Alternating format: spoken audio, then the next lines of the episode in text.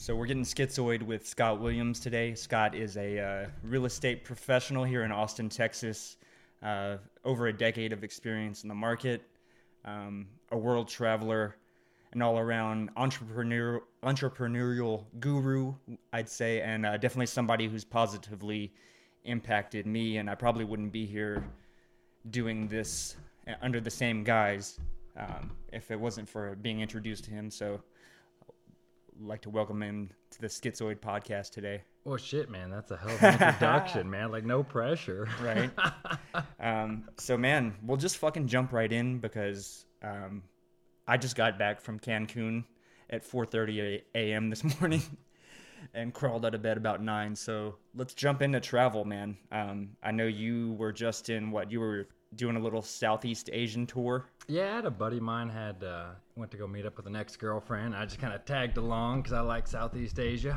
I tell you, man, it's a hell of a hoof for 10 days. You know, it's like about a 24-hour flight when you add it all up, and then it's planes, trains, and automobiles to get to your final destination. So it's a heavy toll you pay with regard to travel, getting there and back. But once you get there, it's like anything else. You get what you pay for. So right. You put a big pain in the ass to get there, you get to something really remote, really cool, little nook and cranny of the world that most people haven't been to. So that's why I like putting in that extra effort to get far away.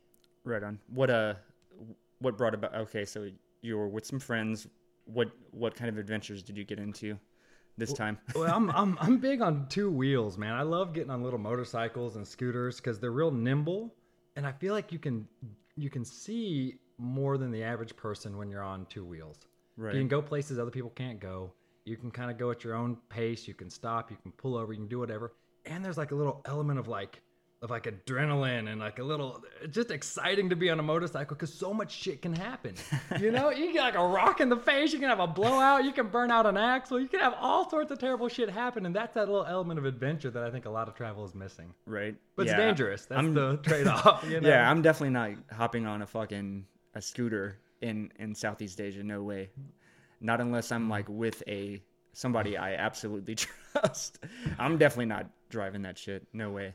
Yeah, it's the price you pay, you know, and I was never voted the smartest guy in the world, but definitely I like a little bit of adventure, so there's the trade-off. Right on. So speaking of trade-offs and danger and whatnot, let's jump in.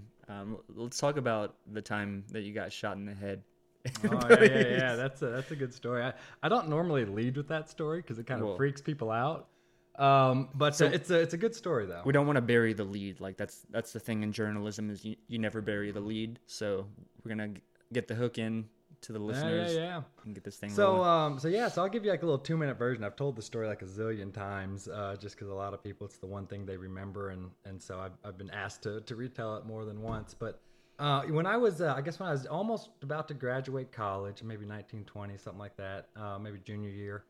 I was studying international business, and my dad wanted to do a little real-world project to try to, you know, use some of the skills I'd learned in school. So we started wholesaling IRS computers. So we were buying pallets of computers in the U.S. and shipping them down to Belize, and we were setting them up down there. And this was kind of right at the age where internet was just starting to get a hold, and you have to pay little kiosks for minutes of online time, And so we saw this little niche market and started shipping computers down there. And I was working the trade logistics on the receiving end and just kind of set up shop in Belize City and was buying and selling computers and setting up internet kiosks. And that was kind of my mission. And I just happened to be in the wrong place at the wrong time. And a guy tried to mug us. And it was kind of funny, and I didn't really know what was going on. It was kind of funny. Well, I mean, at the time. This guy tried to rob me. That's a great punchline, right? Well, it's funny because I didn't realize what was happening till it was happening. So a guy rolled up on a bicycle, you know, and that's not the start to most muggings, right? I'm like, oh, it's a bicycle. Hey, it's a nice bike. And he's like, hey, you know, give me all your money. I'm like, what? And he's like, you know, pulls out a big gun and he's like, give me your money. I'm like, all right, hang tight. So no, just 1 second. I've got to finish this call. yeah, right. Hold on, Mr. Mugger. So I pull out this big floppy wad of US, so maybe like $500. And I was just like, man, take the money, have a good day, buy some drugs, buy a hooker, you know, buy whatever you want, man. It's like, good day for you. Just don't shoot me. And he insists on the wallet. He's like, give me the wallet. It's like, dude, I can't give you the wallet, man. It's got all my documents in there. It's worthless to you. Just take the $500 US and have a good day.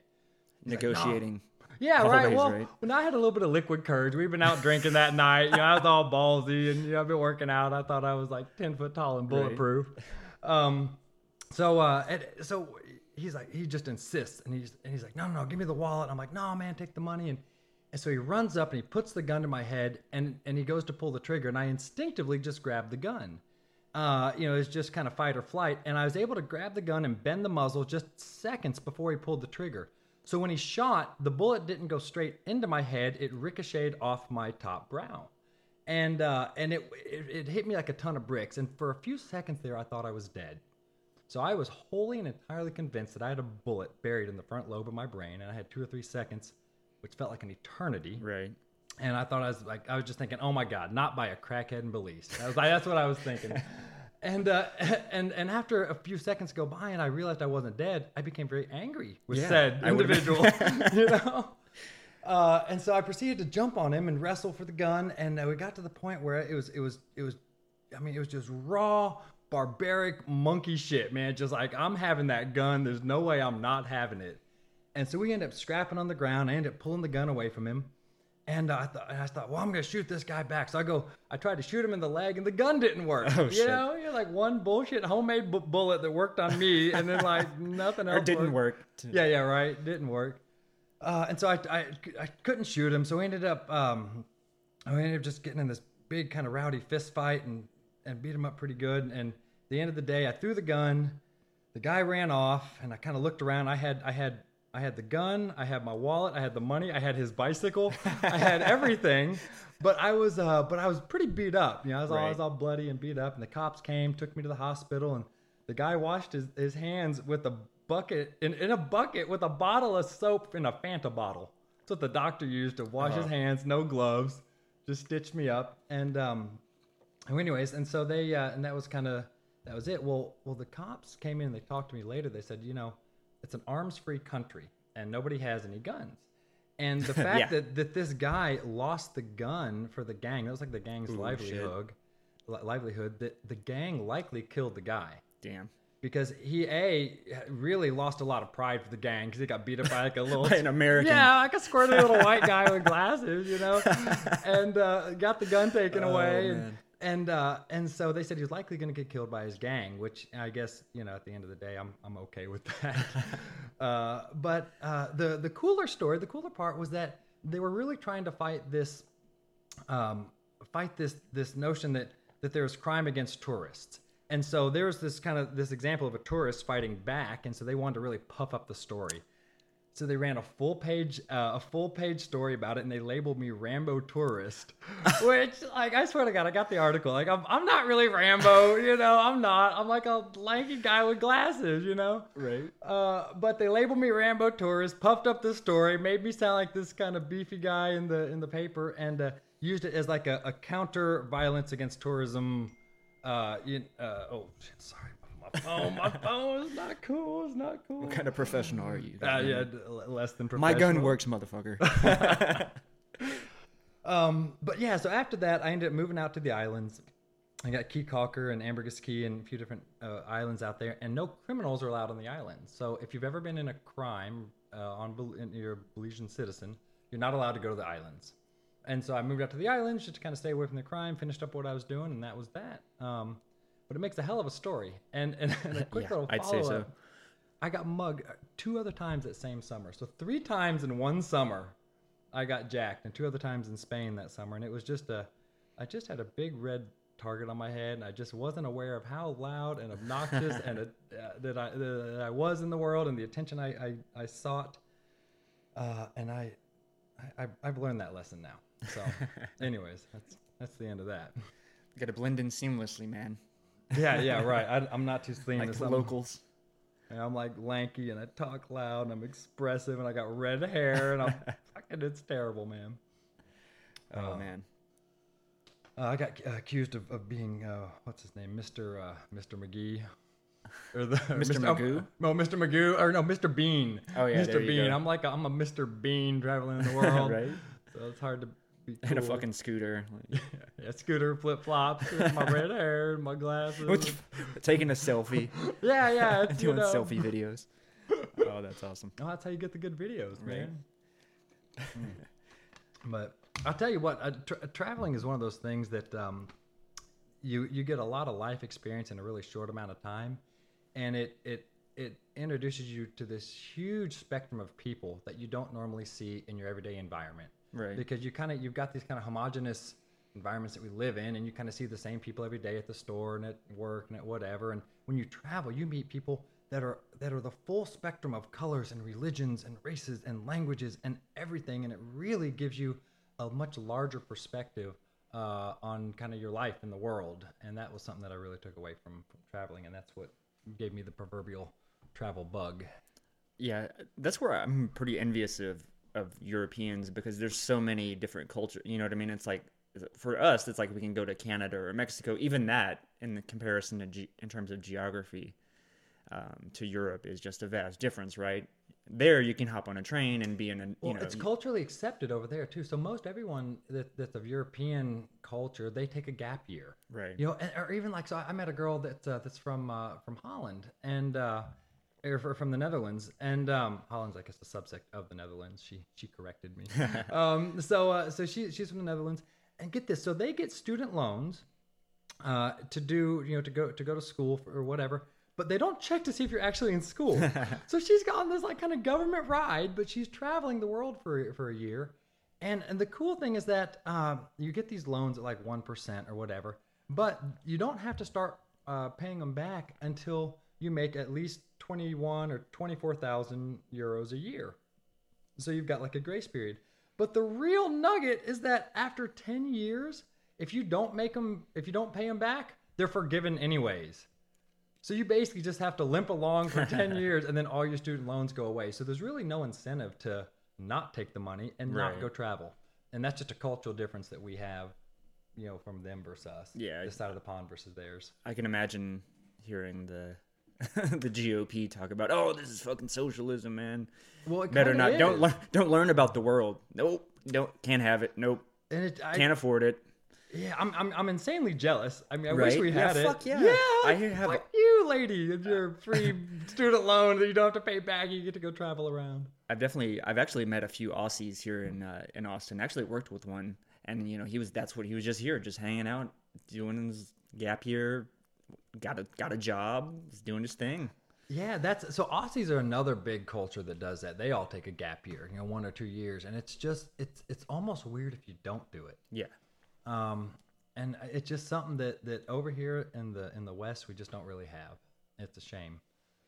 This is kind of funny. So I saw an article from Forbes this morning. It was on Facebook, but it's still from Forbes, Fake news. Yeah, fake news. But it's from Forbes, so it's fairly reputable. And they're basically saying that this whole culture of millennials that's putting a lot of stock into travel and putting a lot of money into travel, they're saying that they've actually gone too far that direction, and they're not spending enough time and energy kind of building their life infrastructure for the future. Right. And so they're saying that, should you travel in your 20s, sure, you should travel a little bit, but you shouldn't just go off the deep end and just live traveling for years and years and years, because you fail to build the education you need, the nest eggs you need, the business relationships, the skills you need, the trades you need to ultimately, have a more fulfilling life in the future. And so that's kind of an interesting I guess whiplash to this recent traveling phenomenon, because I guess with the birth of like Pinterest and everyone wants that Instagrammific photo. Right. Now traveling has become more accessible and more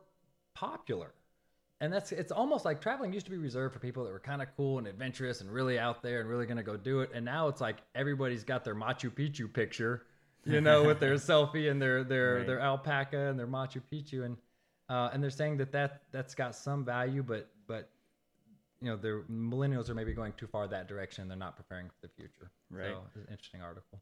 Well, I'll just say I'm on the tail end. I'm on that cusp of like Gen X and millennials, but I think I still like firmly. They have Xennials. Have you seen that? I'm kind of like right there, because I think 1980 is like the cutoff part for like the earliest. Yeah, well, I'm 81. People. Yeah, so they've got that new term is Xennial, I think. It's interesting. It's Generation X, it's plus fucking millennial. Dude, one of my biggest pet peeves these days is millennial bashing. And to go back, I'll fucking fuck Forbes magazine for one thing. I've been to the Dominican and I have been to Cancun. That's the two international trips I've ever been on. I've been busting my ass Forbes magazine to try to make a living and plan for the future. And guess what? None of that shit has really paid off all that well. You know what I mean? So, I'm no closer to a home, and it's not because I went on, a backpacking trip through Europe or Southeast Asia. It's because, the economic conditions that we're experiencing are, I think, pretty shitty, in particular for our generation. Yeah, I guess there's no guarantees. I mean, they're not saying that, yeah, if you do X, Y, and Z like you're supposed to, go to school, get your job, do your, get in your rat race, that works out. So they're not really offering a solution. Exactly. They're just saying that, like, oh, well, don't do that. Yeah, which kind of sounds like bullshit to me, to be quite honest, because, I mean, who has the money? Like, you know what I mean? Not everybody's got the money it's not all millennial. Oh, all millennials are out here traveling the world. No, fuck no, it's not. There are people busting their ass all across the country. It's that we have seen what our parents' lives were like. We have seen that material possessions don't make you happy. It's experiences and the people that you love and helping others. That's where, genuine, happiness is built in, not in this, let's grind, let's work and work and work and work until we die for some corporation to make some other guy rich.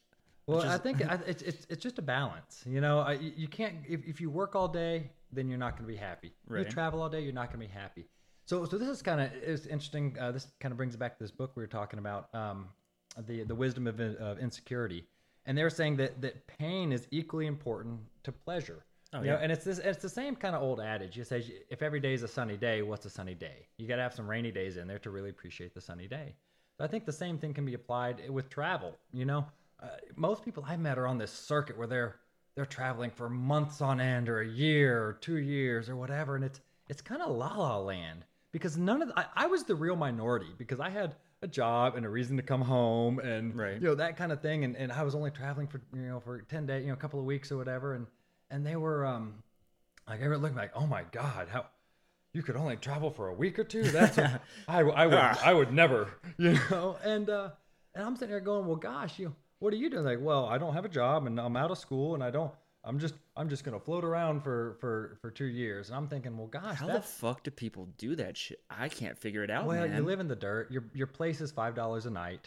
I mean, it's cheaper to live traveling in the gutter than it is to live. Yeah, but what about income? It's when it's like, yeah, you can travel on the cheap, but if I've got student loans, I've got a car payment, I've got... These are those Euro student loans, or the Euro loans, where it's like free money at 1%, you don't pay it back, and it's all this other bullshit. So it's not exactly a loan, it's just a government ride. So you and I, being Westerners, being Americans, we have a different set of rules that we have to play by than these Europeans or these Aussies or just whatever. That is the West, though. That's the thing. Well, they're Western cultured, but I guess they're other side of the pond. Yeah. Right? European versus American. Yeah, so they don't have the Protestant work ethic like we do in this country. That's like, oh, you better, the idle hands are the devil's workshop kind of bullshit. Yeah. And I don't know what the solution. I don't know how much is too much traveling, how much is not enough traveling. I think it's a little bit different for everybody, but I know that balance is key. I mean, and that's something I keep coming back to. Balance is a key to life. It's insanely hard for me to find. I mean, that's this elusive thing for me. But well, I think that's for everyone, man. To be honest. Yeah. This girl I met that was from the Netherlands. She had been traveling for 9 months, and she was happy enough, but kind of lost, just kind of wandering about. And she's a nice girl and got her boyfriend, and she's gonna go to school and kind of had a plan, but like, I feel like she was almost bored with traveling, but she didn't know what else to do. Well, fuck, I'm bored with traveling. I'm bored with not traveling. Yeah, right. But I don't know what else to do. Well, yeah. So that's So I guess it's just she's maybe traveling too much. Maybe we're not traveling enough. Right. And so there's that kind of that split there. So I've found for me, 10 days is the sweet spot. If I go for a week, it doesn't feel like long enough. If I go for 2 weeks or 3 weeks, shit falls apart at home. Yeah. I mean, in fact, so I tried to go to Turkey for a month a couple of years ago, and I got over there. I went to Poland and Turkey. I was there with a buddy of mine. We went one and the other. And I was over there, and a really big client of mine bought a lot of houses.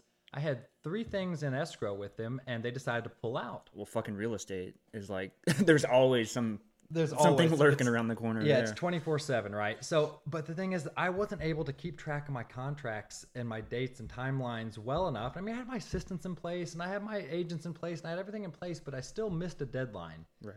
And because I had time zones or whatnot. Yeah.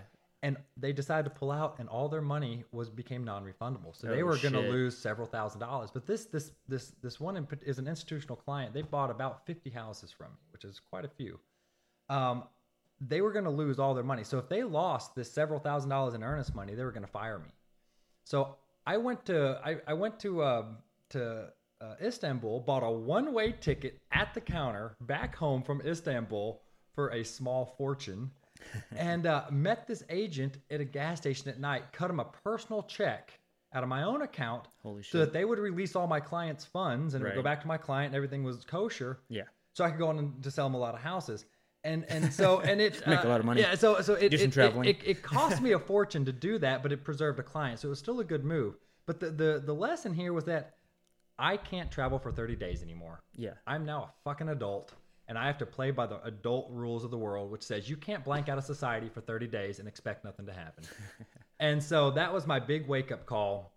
And I haven't taken an extended 30-day-plus trip since then. I've limited everything to like 10 days, 2 weeks. And even 2 weeks has been a little bit much. So that's what I found is balance for me, is the 10 days. I think I really might shoot you because I don't think I've been out of the country that many days combined, probably not even 2 weeks so far. Well, but anyways, it's all priorities though. Yeah. You know, I will say, you know, you got a lot nicer car than I do. True. You know, yeah. So it's just we spend our money where we find value. You know, so some people, if they find value in a really nice car, they're going to have a really nice car, but they're not going to travel. Right. I find value in having a shitty little moped and you know, going to Southeast Asia. Yeah. So it's just a difference of where you kind of put your value, I guess. Not to discount one or the other. I mean, I'm just being a snowflake millennial. Oh boohoo, drive a fucking Cadillac. Poor me. But you know, something you mentioned about happiness and, you know, needing the good and bad, that really brings to mind. I don't know if you're familiar. There's a sociologist by the name of Emile Durkheim, and his theory of deviance was basically that deviance will always exist, and don't, you know, not deviance in the sense of, I mean, yes, obviously, like doing things that are socially or culturally unacceptable, right? Like that's deviance, but I think that the theory still applies to, you get accustomed to X or Y, right? So you're always going to be redefining what happiness is.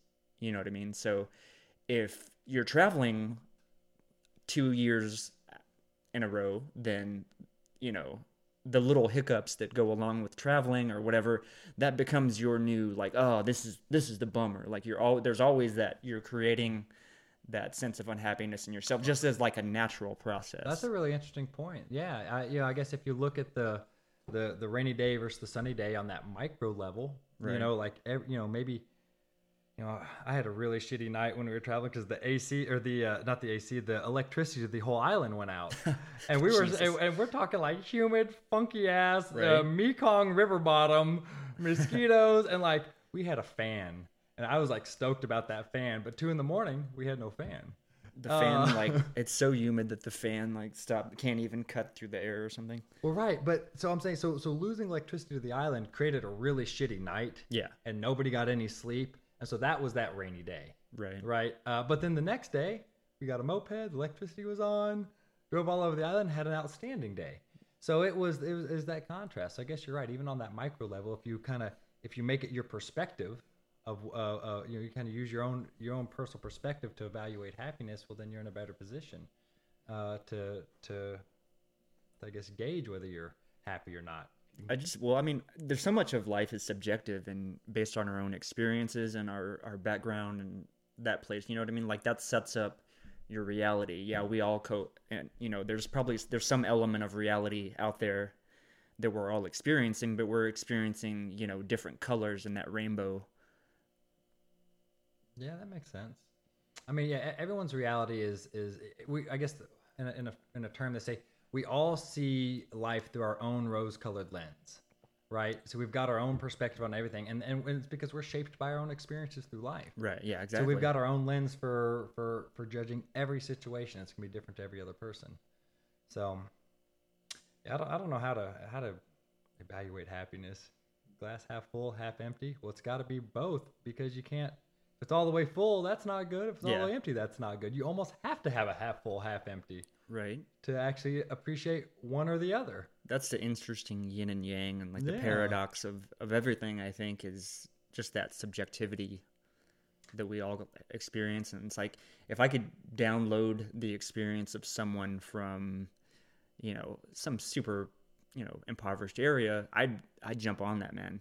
Because could you imagine if you came to the United States just broke as fuck and made your way through and, you know, built a life for yourself?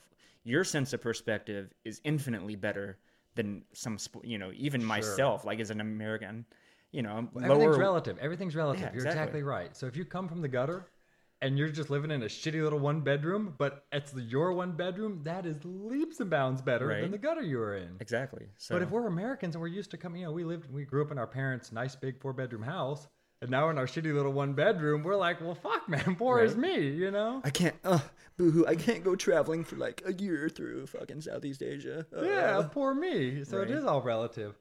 So the other big thing that I get from traveling, and this is maybe one of the more important nuggets, is that it really makes me appreciate the life that I have and what we have on this side of the pond, because you see how people live. You see, and they're happy, but you still see the conditions that people live in. And it's one thing to see it. It's one thing to see it on TV. It's another thing to fucking smell it, right? You know, to see it so close, you smell the dirt and grime and funk that people live with on a daily basis. And it gives you this huge perspective on your own life.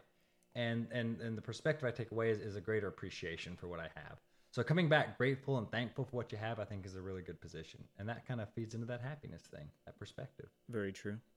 So, yeah, it's funny. I was on an all-inclusive resort in Cancun, so I didn't get very much legitimate time in Mexico. What's really funny is I didn't have any Mexican food, except I had some except one random taco. By the way, they had some al pastor tacos, man, just right there. They had the little thing, the meat spinning, and I was like, yes, this is my favorite. So exquisite. Yeah. So I had some dog on accident. I found out today. So I got a little bit sick, and I usually don't get too sick, but I got a little sick. I was texting my buddy Sky, and I was telling him, I was like, man, my stomach's been a little upset. He goes, yeah, remember that mystery meat you tried? I was like, yeah. He goes, I went back to that stand. He goes, dog, you had some dog. I was like, oh, boo. Nice. So that kind of reminds me of what the Cheech and Chong movie Up in Smoke, where the dog eats his stash and he's like, hey man, what's in this? It's got some Labrador in it, man. I remember that. That's a great movie. Dude, man, these tacos are good. They've got some Labrador in it, man. My dog ate my stash. Oh, I remember that. Well, so what's next, man? Do you have a new trip plan? Well, I'm going with Stuart actually. So my buddy Stuart, he kind of went the other direction in life. So I kind of took the bachelor single guy approach, and he doubled down and he's got a beautiful wife and beautiful kids and a good job and a career. And by most American standards, he is the golden standard of a human being. You know, in fact, it's like he's a freaking Eagle Scout, and he's nice, and everybody likes him, and every time he gets promoted, he takes a double jump promotion, and like he's just a perfect individual. So you kind of fucking hate him, you know. But he's really nice. So you don't. But at the end of the day, he took this really almost like textbook approach to life, and it's worked out really well for him. But by contrast, you know, he's working on something larger than himself. So he's got a nice family. He's got, you know, multiple properties. He's got a really nice life. But he is not being able to, you know, have some of the experiences that I've had. you know, right. by contrast. So I've had some travel experiences and he's had some family experiences. So there's some near death experiences. Yeah. So we're not saying one's better than another. Now he's been crazy too. He's had some near, I've seen his ass have some near death experiences too, but now that he's married, his wife doesn't like it. Last time I asked him if he could travel, she would, yes, but you almost die every time. You can't go kill my husband. So that was right. his wife's answer. But, we're actually going on a motorcycle trip, probably to Scotland. Holy shit, that sounds awesome. Like over Thanksgiving. So he, you know, he basically got the green card to go. His wife's taking the kids to the family's house or something for a few days, and Scott going to Scotland. Yeah, yeah. Well, how perfect. So it was, we just kind of looked around at like where the cheaper flights were. I mean, I picked most of my vacations based on the Google algorithm for cheap flights, you know? I'll tell you what, that came back to bite me. Yeah, so I flew out of Cancun into Baltimore yesterday, and my flight was supposed to leave at 8:25. Well, there were some storms in the Gulf, so I got stuck sitting in BWI until fucking 1:30 last night. Oh no, that's horrible. And while I was in Mexico, a friend of our, you know, Brandon got married, so we're dancing to Kid Cudi, "Pursuit of Happiness," ironically, right? Oh, nice. The Steve Aoki remix, and so I'm jumping, you know, I'm doing a little fist pumping, I'm getting in the mix, you know what I mean? So I landed awkwardly on the side of my foot, bruised the shit out of it. I don't know. Probably not gonna go to the doctor. I'm just gonna man up, dude. I've got that old man Logan healing factor going for me, so I'm gonna let that ride out. We'll see how it goes. I'll let you know, but I can walk on it, and you know. Anyways, so they switched my gait 3 times. Well, I'm waiting. Yeah, I'm watching the monitors. Oh, and so I'm like, yeah, I'm fucking. You're trying to get to gate to gate. Oh, I'm hobbling back and forth across the gates and shit. So, yeah. So you missed a flight? I didn't know. No, you just got stuck on the tarmac. I was stuck in the terminal, man. Luckily I wasn't in the tarmac. They had, I guess there were storms in the Gulf yesterday, and my flight was coming out of Tampa, so they got, you know, their flight got delayed, and it's just a domino effect at that point. And I'm just kind of waiting, like, fuck. What time did you get in? I got in at 4:30 this morning. Oh, that's rough, man. Yeah. That's so rough. I got up at about 9. I probably didn't go to sleep and fall asleep till 6:30 maybe, and got up at 9:30. I'm jet lagging back, so it's exactly 12 hours difference from where I was. Yeah, that's so rough. Whatever time it is now, it's like 1 in the afternoon. It's like 1 in the morning, according to my body. Oh shit! So I've been having a hard time. I've been trying to stay up to midnight. Yeah, and then but I can't sleep past like 6. I've been up since 6 a.m., which is a real paradigm shift for me because I'm like a PM sleeper, dude. I go to bed at 3 in the morning. I get up at 11 in the morning. That's like that's what I do. Dude, I'm with you, man. That's more my thing. I can't go to bed early. It's like I stay up till about midnight most nights. So it's like regardless of what's happened too. It's like I could have run a marathon and fucking whatever. I'm still So I thought about this. So I think it's psychological for me. So like I'll find myself like even I'm tired, but I'll be like trying to watch some TV or maybe it's a new ShamWow commercial. Maybe they have a new whatever. Billy Mays The Return. Well, it's because I'm afraid to like close my eyes and miss out on something. I think is what it is. FOMO. Yeah, it's like FOMO. As the millennials say. Yeah, I suffer from FOMO a little bit. I think we all do a little bit. I could be missing out on this content that could change my life. Right. So but it doesn't make sense at 3:30 in the morning and you're like trying to hold an eye open with your hand, you're not missing much, man. You're missing the next day. Right. And so performing at your peak efficiency. I don't my peak happens after 12. Right. Yeah. But yeah, so I'm hoping that this will be a little paradigm shift for me to kind of jog my system back toward the general direction of the regular public. Maybe I can get a little bit more on a schedule and maybe be more productive. Who knows? Yeah. I don't know. You're a productive guy. I think you're being too hard on yourself. Well, it's one of those things. I go 100 miles an hour and then I go 0. I admire your energy level because I don't have it. I'm definitely not. I'm like, I'm super reserved. I'm just like, if I'm not feeling it that day, it's just, I'm not feeling it. Well, and most days I'm not feeling it, to be honest. Well, I think in fairness though, you've seen me at my peak energy. I mean, what I say, my peak is after 12 and it's about a little one, right? So I'm perfect peaking. Timing. Yeah. Woo, woo.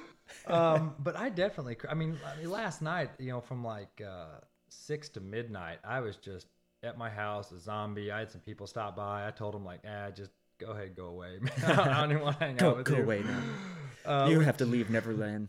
Yeah, exactly. Just because I just, you know, I was gotta have my recharge time too, like anybody else. But when you do, yeah, it's, you know, when you're awake and bright and shining, that's when you want to be out in the world. But when you're not, you kind of shut down, shut off, because I don't want to show that side. I'd rather show the side I'd rather show my energy to the world and then keep my down funk to myself. Yeah, closing deals comes in handy. Yeah, right. So fucking Scotland, man, that's awesome. I love the Scots. They've got they've got something deep in their throat. They've got to spit out, mate. I'm not even gonna try to do it, man. I can't do it. I would feel bad because I'm so into doing these impressions and voices and shit that I would like just being around it. Dude, all of my accents regress to an Indian accent. So I can try to talk like a Scotland, and then before you know it, I'm talking oh man, I'm. It's very glottal. It's the Adam's apple. It's like you've got a fucking you've got something that comes from all the air is coming through your Adam's apple. That's how you do it. I'm going to Scotland. No, mate, you're fucking I'm fucking it up, man. You're shallow throating it is what you're doing over there. You're gonna deep throat that accent, baby. Yeah, show me how to deep throat. Exactly. Deep throat the accent. It's all right here. No. Anyways, man, Scotland got the Highlands. You've got, I don't know, what's the Scottish city? Aberdeen. Yeah, well, they have the Isle of Man over there too. Oh, yeah, that's what they do. The big, well, they do a big motorcycle race over there. That's where they do like the big TT or whatever. They're like super bikes. I don't seen it on TV, and then they wreck, and I'm like, oh god, glad I'm not riding that thing. Yeah, but I know that's over there, so we might try to see that. It was really just a product of like, where are the cheap flights? So it's either going to be Panama, Ecuador, Colombia, or Scotland, and that was all. Those are the cheap flights. Everything else was like expensive, or we want to kind of pick a place neither me nor Stuart had been, so yeah, switch it up a little bit. I mean, it's not, we didn't book yet. You know, he's still, you know, he got told by his wife he can do it. And he probably can do it, and I'm sure he can do it, but we need that double. You don't be booking stuff without double checking with your wife, you know. Right. You know, unless you want a happy life, happy wife, you know. So it's not booked yet, but that's definitely on the agenda. I'll tell you, so something else I had that kind of gave me this kind of top down perspective is like I'm not a big astrology guy. Like I kind of it's kind of fun, you kind of play around with it. Some people take it real seriously, some people don't, you know. But I had a friend offer to read my chart, my birth chart, which is basically like the time that you're born, where all the celestial bodies lie, ultimately has some effect on your life. And it, I guess, tees up different scenarios in your life so you can learn certain lessons. That's the basic premise there. And she told me a bunch of interesting stuff about myself. And the takeaway was a larger perspective in my life so that, you know, it's not just this life. I guess you come through multiple lives. And so, you know, after this kind of engaging conversation with her, I kind of took life a lot less serious. Not that I take it too serious anyways, but I took it a lot less serious and a lot more kind of hands off and free and just do more. And that was kind of my takeaway from it was that you can't fuck it up. And if you do, you get to try it again. Right. And so that's kind of, I decided to work a little less, try to leisure a little more, have a little bit more balance because I've been chasing the almighty dollar for 10 years pretty hard. You know, I grew up poor, and so I had this thirst for the almighty dollar, maybe more than the average person. Oh, I know what that's like. And I used to think, man, I need millions and zillions of dollars to be happy, but the reality is I need $10. You know, right. I just need to not be broke. I need to be able to buy a taco, ride my moped, and, you know, get some new flip-flops when they wear out, and I'm happy. And that's been a huge, huge takeaway that I've kind of reflected on the last few years. And so because of that, yeah, that's part of going. So this all kind of ties into the traveling in the Scotland, and you know, it doesn't really make sense to go. It's not, you know, why go? It's because why not? I guess was the answer. You know, I'm down. I mean, yeah, I'm all for it, man. So I used to have this speech that I would tell people in college. So I started traveling in college, and I was dead broke. And what I would do is I would book my ticket, put everything on a credit card, and I would travel on a credit card. And it's just asinine, right? You know, and I would travel on this credit card, and then I would get back, and I would work the whole next year and chunk of the summer, and I'd dig myself out of that debt. And what I would tell people is I'd say, look, let's say you're going to take a big trip and it's going to cost you $3,000. But let's say you got to have a credit card. And so you're going to pay $1,000 in interest, maybe even $2,000. So that $3,000 trip, let's say, cost you $5,000, an extra $2,000 in interest, just to Visa and MasterCard or whatever. I said, in the grand spectrum of your life, 5 years from now, will you have any idea where that $2,000 went? No. Right. Will you remember that experience the rest of your life? You betcha. And so the little phrase I coined is you can't put a price on lifetime memories. And so that's how I usually talk to some of my travel companions into going with me, because the most common excuse is I don't have money and I don't have time. Yeah. Well, time is money. Yeah. Well, time is money, but time is more valuable than money. Absolutely. Because it's truly finite. It's the only truly finite thing in this universe is time. And so I thought, well, boy, if I'm going to leverage some money and time, I'll just take some interest out. Use my time now, because future time, selling your future time, basically. Yeah, exactly. And so, so that to me was a really good value proposition, right? Well, you know, you're not guaranteed future time. Is the thing that's always like that's what I'm always up against, because my thought process, I'm like somebody who's always I want to have every contingency out there planned for. It's like I've got like 3 levels deep of plans in case this happens. I'm gonna do this. If that happens, boom, boom, boom. So I'm ready for anything, because I've been in there where, you know, shit goes off the rails. You got no plan. Exactly. But at the same time, it's like I have that, but I also want to balance it with, you know, being responsible and being an adult and all of that. So it's tough to find that proper balance for me. Yeah, again with the balance, it's this elusive thing. I don't have a solution for that, man. You find that solution, you write a book, you sell it. But yeah, man, I think time is far more valuable than money. So if you do have the opportunity to travel, or not even just travel, but do something. If you have the opportunity to do something, to experience something, just fucking pay for it, man. That's where the richness comes in. And yeah, I mean, both times that I've really traveled, that's kind of been my thought process. Is like, I can't afford this. This is pretty much going to be debt, but you know, this is a once in a lifetime opportunity. Yeah. It's like I've been out of the country for 2 weddings, and it's like all my buddies are there. It's like how could I possibly miss this? You know what I mean?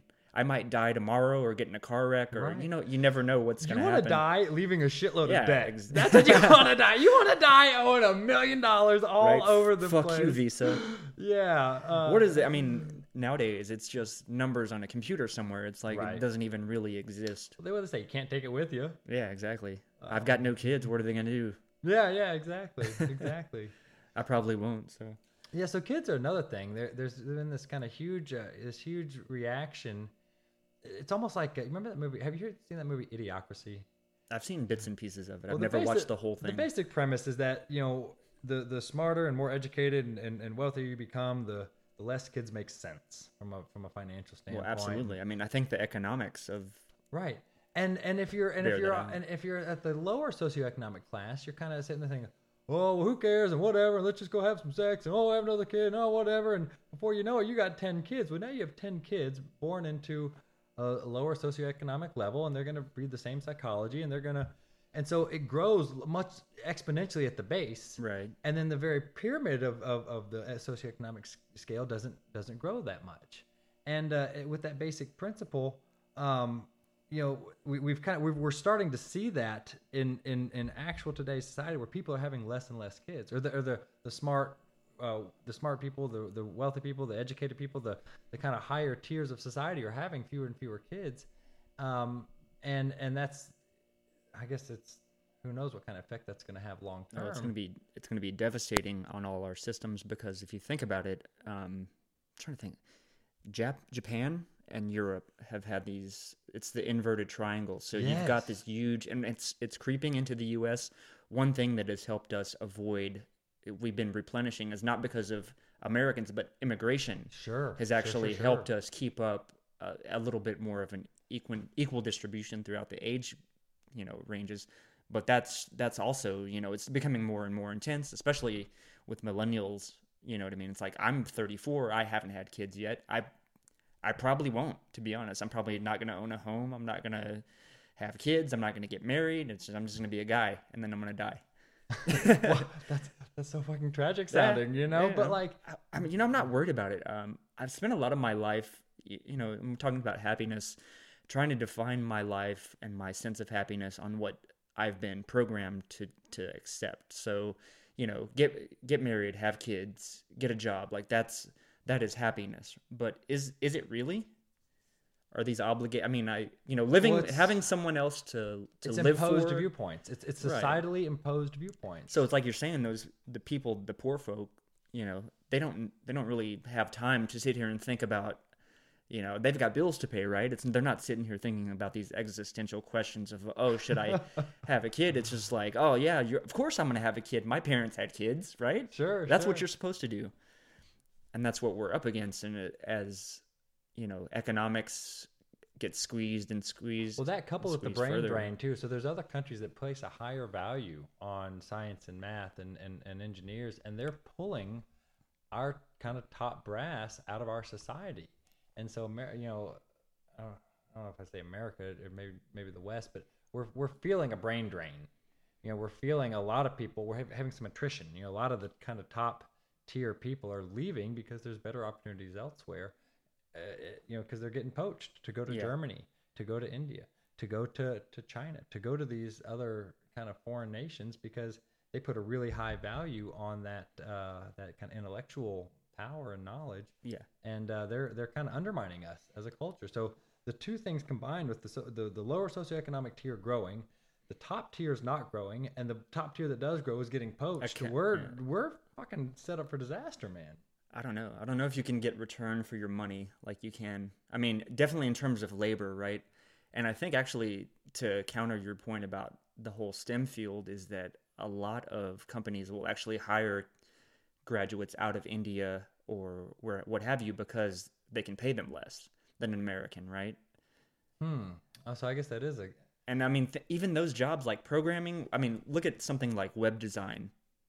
Oh, sure. You know, that market is totally, even it's so flooded even just by like what Squarespace or Wix or any of these, like what you see is what kind you get type. Semi-automated. Yeah, it's just like you can have something up real quick, right? So even something that was maybe, you know, not that long ago, right? Web design was like a big industry.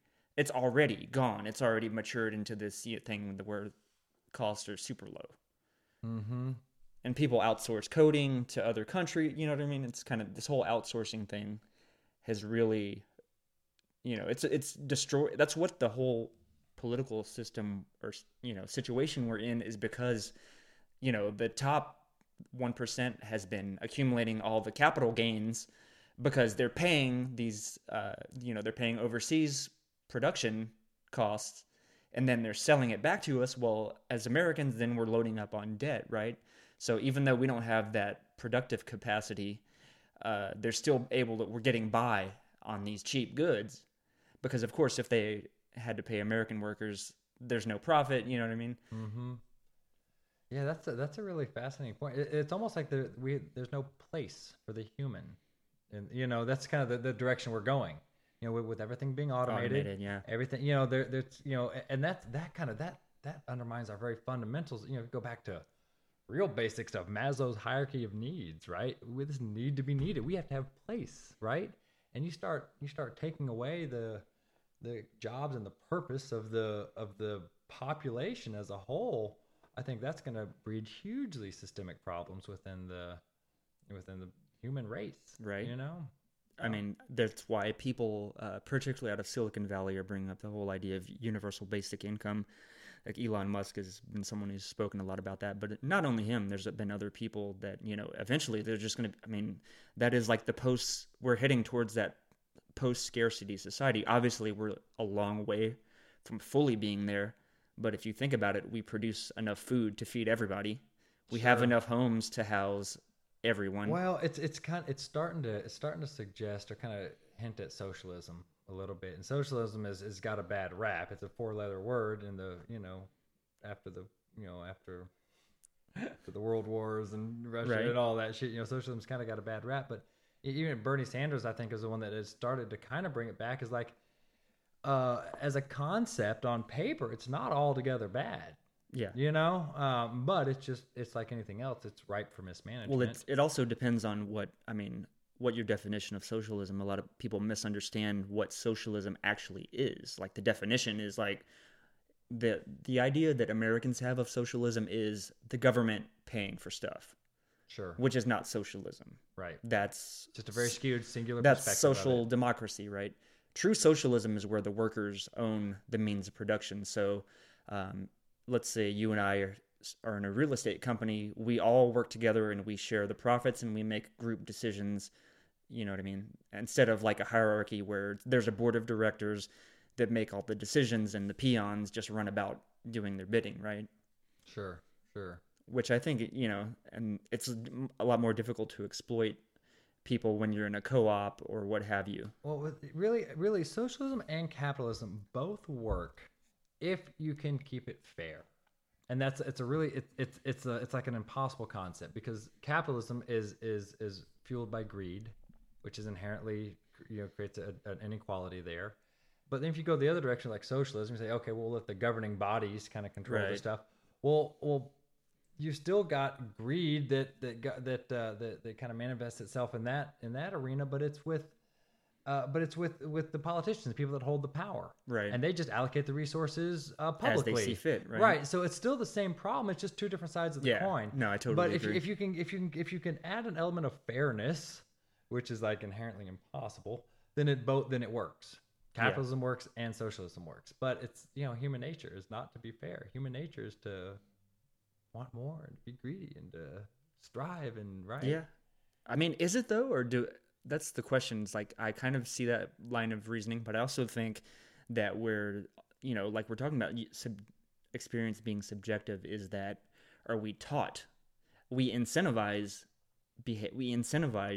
selfishness. We incentivize that type of thing. So in the capitalist system, not everything that is of value is profitable, right? Sure. So you and I, we can go to the green belt and we can clean up the green belt together, and that provides value, right? That's a value. Sure. That's a valuable enterprise, but there's no profit in it, right? Sure. So that, to me, that is the biggest issue with capitalism, is there's no, you know what I mean? It's all profit seeking. Yeah, and and like I said, it's incentivizing. You know, it's like you're going to steal, you're going to fudge this. It's like, oh, we'll get by, right? So this kind of, so in that same vein, so we were on this little coffee plantation over in Laos. You're not supposed to say the S. I don't know why they put an S on it though. Right, I don't know. So we're over there, and there we saw this kind of this ethnic village. So it's the equivalent of the American Indians, but it's the indigenous. The indigenous Laotian, you know, population. So we're up in the plateau on our bikes, and we go to this kind of ancient coffee village, and sounds fucking awesome, by the way. And it was really cool. And there's only one villager guy, and he spoke English, and he was the only educated guy in the entire village. And they've been around for hundreds of years. And so he basically said, well, the elders were against education. They think education is bad, but I went against them, and I went off over here, and I learned a little English. I had some schooling, and now I'm trying to kind of get a little bit of tourism in our village to gain some money so that we can kind of progress as a village. That's his mentality, right? And so we go through, and we're walking with this guy, and he gives us an incredible tour, and he's just got this vast knowledge of plants and how they work and the chemicals and the different stuff that they're used for. And he just got this wealth of knowledge that's all been passed down orally for hundreds of years, right? They have no written law or no written anything. Everything is just oral. Nobody's educated. The whole village is just... it's just an Aborigine village. Well, in one hand, he's helping the village kind of elevate itself by creating a little bit of income for them and whatnot.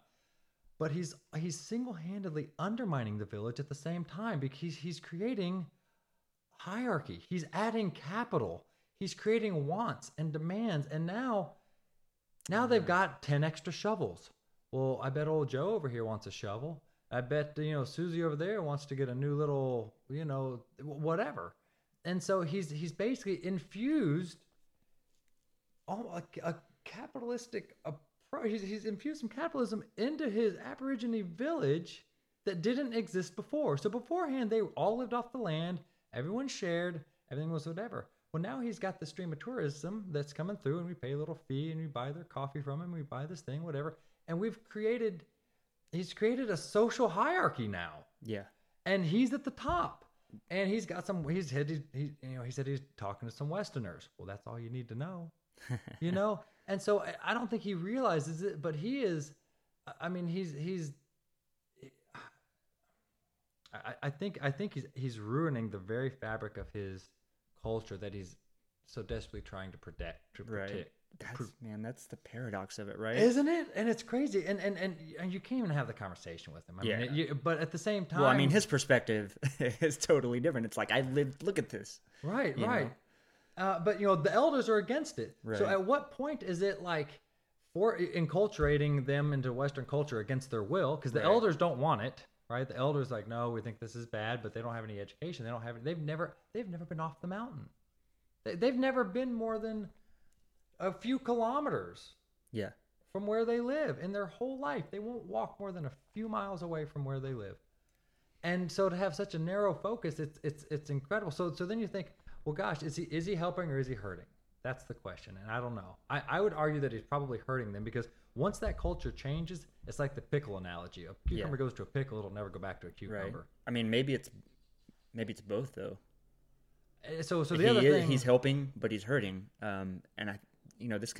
I always think about this, it's like the theory of efficient markets. Do we really need 18 flavors of ice cream or, you know what I mean? Like, there's 20 brands of deodorant that all this productive capacity and effort and capital is going into making all these, but is that really making us happier?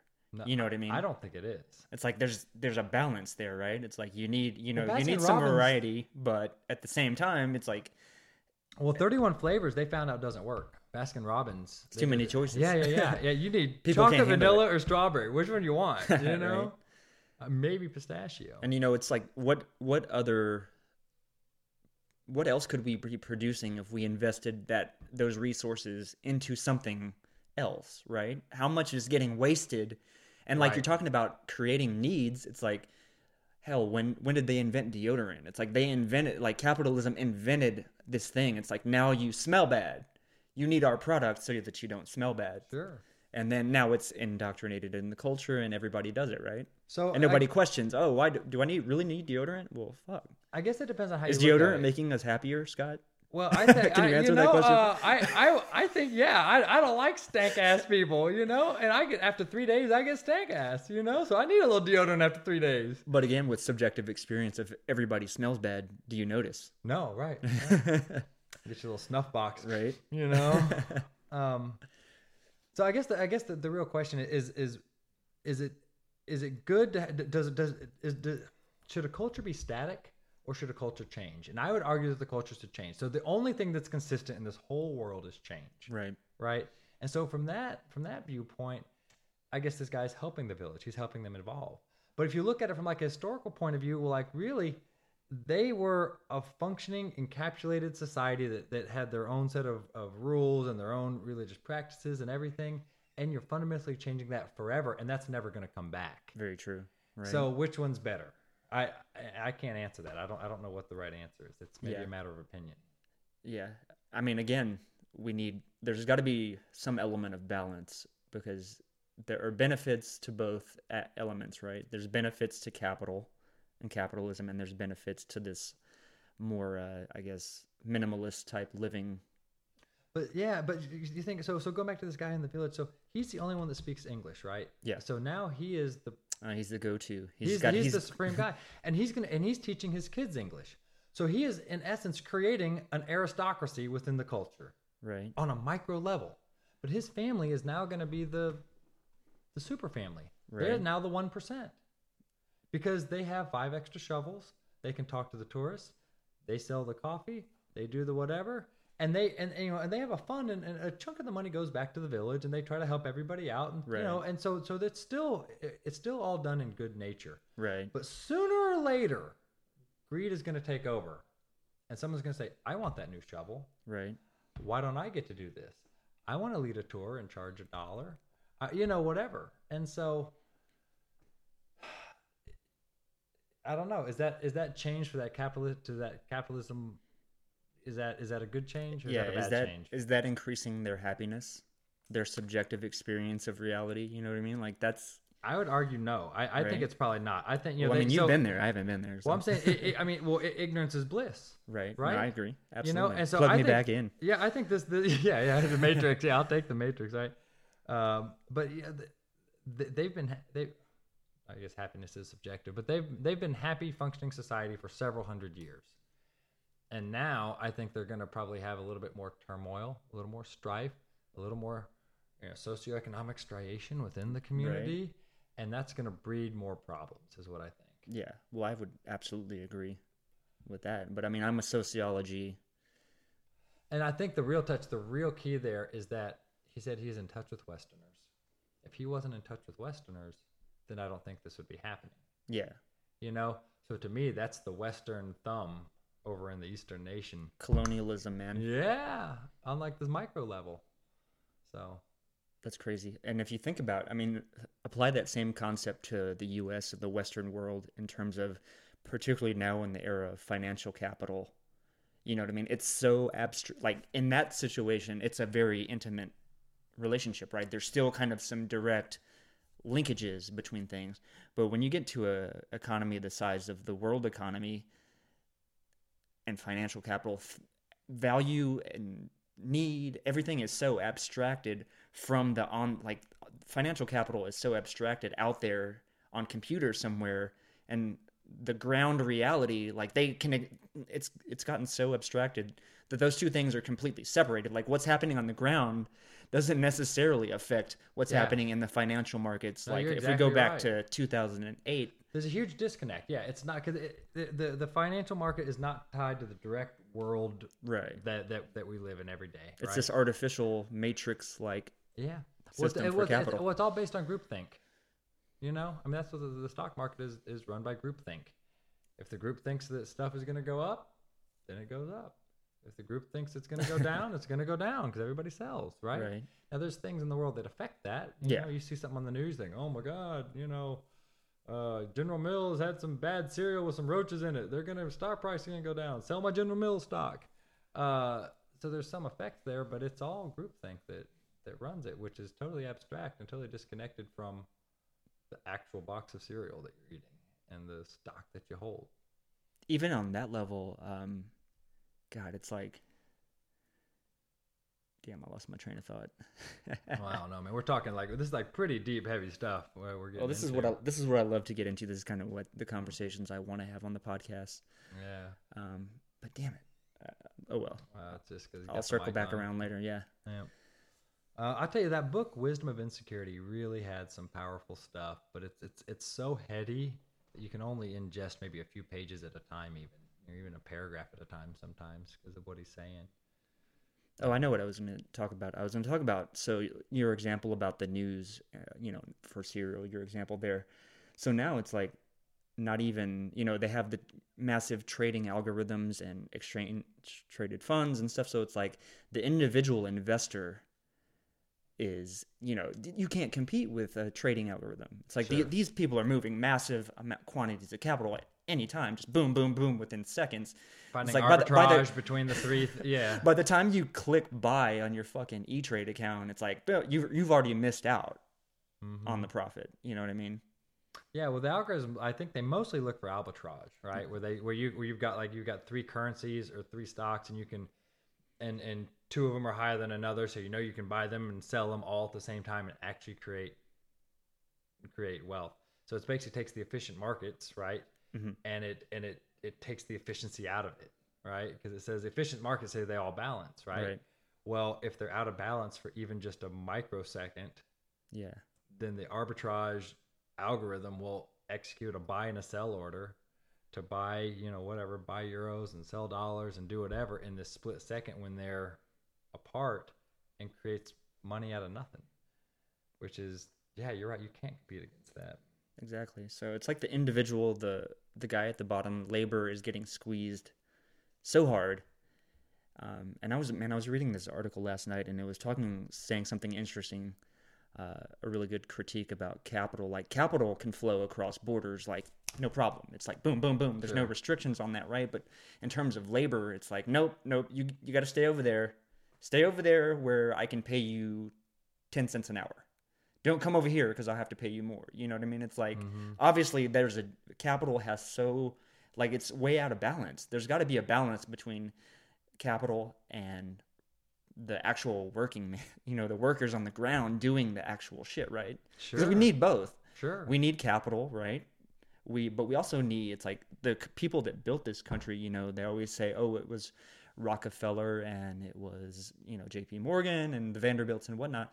But no, it was the fucking people that actually, the Chinese people built the railroads, the immigrants built this country, slave labor built this country. You know what I mean? It's not, sure. But oh, let's point out these three rich dudes who had private armies as our, you know, that's our ideal that we look up to. Right.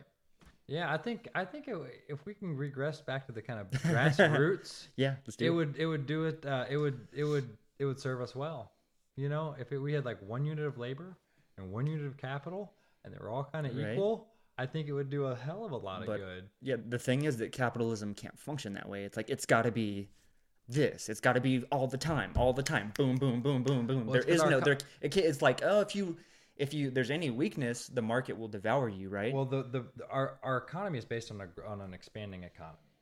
That's why we have inflation that grows at 3% per year over time. Yeah. Right. And that's just basically, you know, injecting more capital every year. So we're at a forever expanding economy, and that's on a finite planet. Yeah, and that's a recipe for disaster. It's inherently flawed. So at some point, it's gonna all collapse, and then we'll be left with the actual real world tangibles. You know, the only thing that'll be worth anything will be the shit you can hold. I'm worried that we're reaching a crisis point. I mean, it's pretty obvious, I think. The way, you know, we've had some pretty big shocks, I think, on the global scale, starting with September 11th and the war on terror and all of that whole thing. That, as well as, you know, the financial collapse. Like, that's what's creating this environment that we're in right now, the rise of fascism in Europe. And then some would say the U.S., you know, depending on, sure. You know, how do you define fascism? But it's definitely, you know, there's a grassroots feeling that, you know, the elites are fucking us over. And whether people... It's probably more than a feeling. Yeah, no, it's true. Yeah. But I mean, I don't think people were as aware of it. You know what I mean? It's like that shit has intensified pretty... I mean, like I said, the political climate bears it out. You know, we've got Trump in the White House. He's a billionaire populist. What the fuck? Yeah. How do we have a billionaire appealing to the working man? Like, that's, I don't know, man. That just freaked. That just.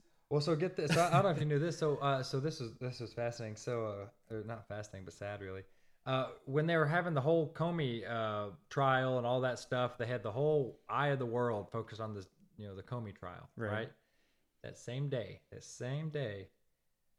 the House passed a bunch of legislation that took restrictions off all the big banks. Oh yeah, I heard that too. What I found most same day. That's just asinine. That's just like thumbing in our face as the public. What I found most disturbing is, you know, they wanted to repeal some of the, what was it, Dodd-Frank, right? That had instituted after the collapse. And so it's not only these, whatever, I don't even, you know, I'm not hip to all their financial regulations in terms of how that affects, you know, investment banks and what have you. But what I do know is that they removed even the consumer protection elements of the bill, which is, it's like... I don't understand it, man. Well, you're not. Yeah, I mean, you do. I mean, it's to fuck you. Right? I mean, it sounds coarse. It's clear. Yeah, is it clear? It's clear to us. Why is it not clear to everyone else? It's clear we're just not in a position to do anything about it. They have gerrymandered districts. The power seats are held. It's, you know, and you know, I don't want to get all conspiracy theory on you because, you know, you'll lose some lose some listeners, but really, it's that stuff is, it happens at such a high level that we really don't have a say. We only have to think we have a say for us to stay calm. Right. Yeah. But that's a good point. But we don't actually have a say. My thought process with this is that this is an institutional. This is woven into the very fabric of all of our institutions. So it's not just one guy. Like, oh, if we could stop one greedy capitalist, everything would be fine. If we could just vote in one sincere politician, everything would be fine. Oh, let's just vote for people that care about us, right? Or let's vote for leaders that, you know what I mean, have our best interests at heart. It's systemic. It's at every level. So it's like the system creates the people, creates that line of thinking or reasoning or incentive structure that causes people to behave in these aberrant ways, and praises them for it. Well, I think it's simpler than that. I think it's just smoke and mirrors. It's like Caesar gave the Romans the games, and then you did all this weird political shit trying to take over. Same kind of thing. You know, they give us entertainment, right? And then they're fucking us behind closed doors. You know, it's. I think it's that simple. Yeah. You know, and. I don't know what to do about it. Like, I don't get too politically charged because I ultimately, it's kind of sad, but I ultimately don't feel like I can do anything about it. So I can't get too upset, you know? Right. All I can do is ride my moped, hang out, get a taco, and you know, if I can do that, then I'm all right. At the end of the day, the question is, what do you do about it? Yeah. There's just, you know, I think the only real solution to this is going to be social, what do they call it? Social, you know, social upheaval or something, or like, cause we're not at a point that we can fight back with arms, right?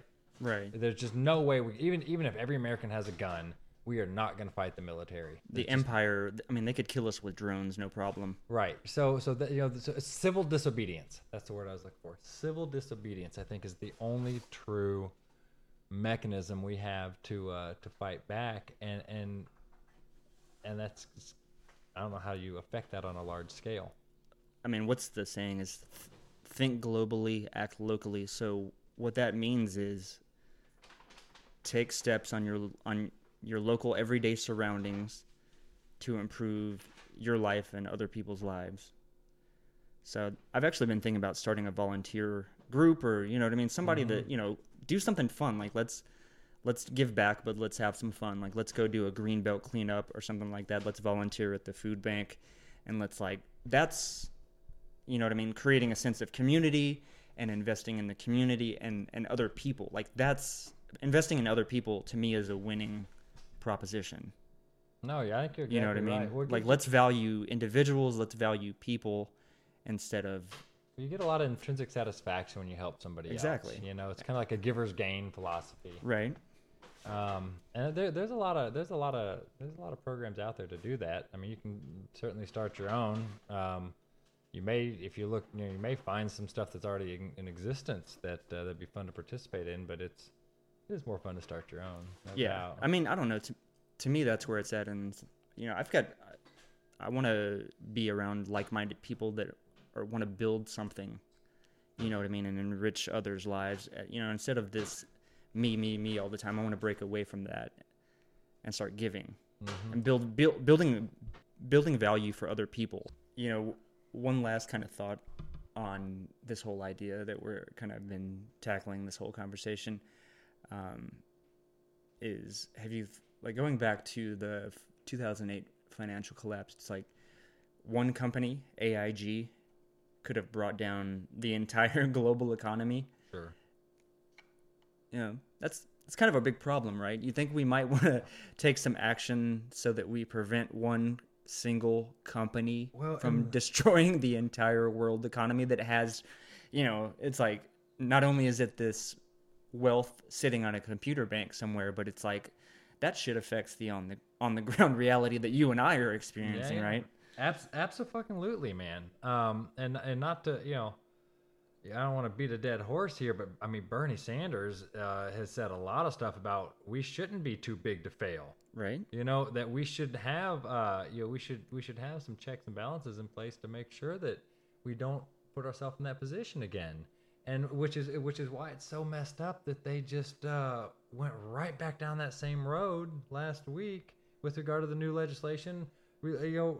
Lightening all the big financial restrictions. Yeah, it's like we can't be profitable unless we can do shady shit. It might crash the world economy, but, you know, We'll make, you know, GDP growth will be 2.3% this quarter, and you know everything will dissemination of wealth. Yeah, you know, we've just got so much wealth concentrated in such a few, you know, such a few individuals, a few pockets, that it's just it's ripe for mismanagement. It's ripe for over control.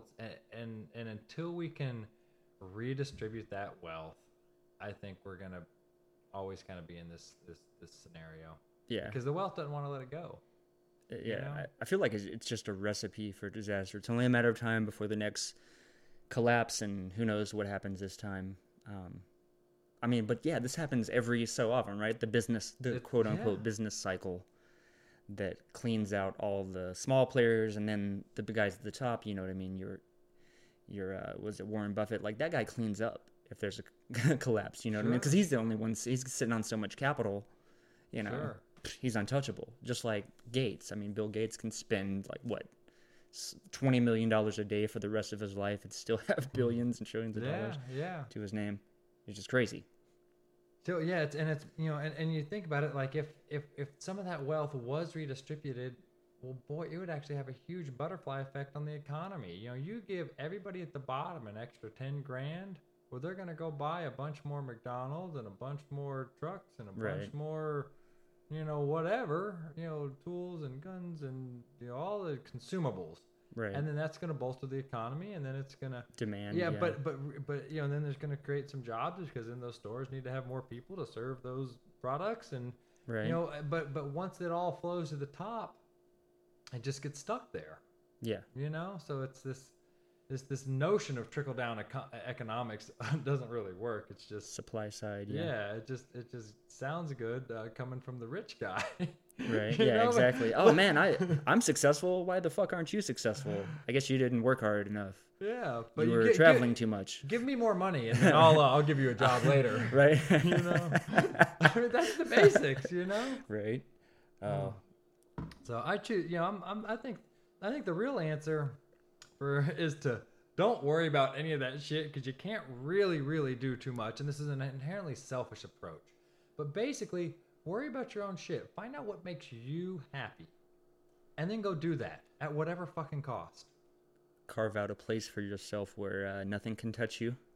To be poetic about it. Yeah, I mean, if that makes you happy, you know, if you're like a survivalist guy, right, and you wanna you know, feel like you're a big survival guy, then go buy a shipping container, dig a big hole, and make a bunker, and just do it, and then that'll make you happy. You know, if that's really what you aspire for, you know.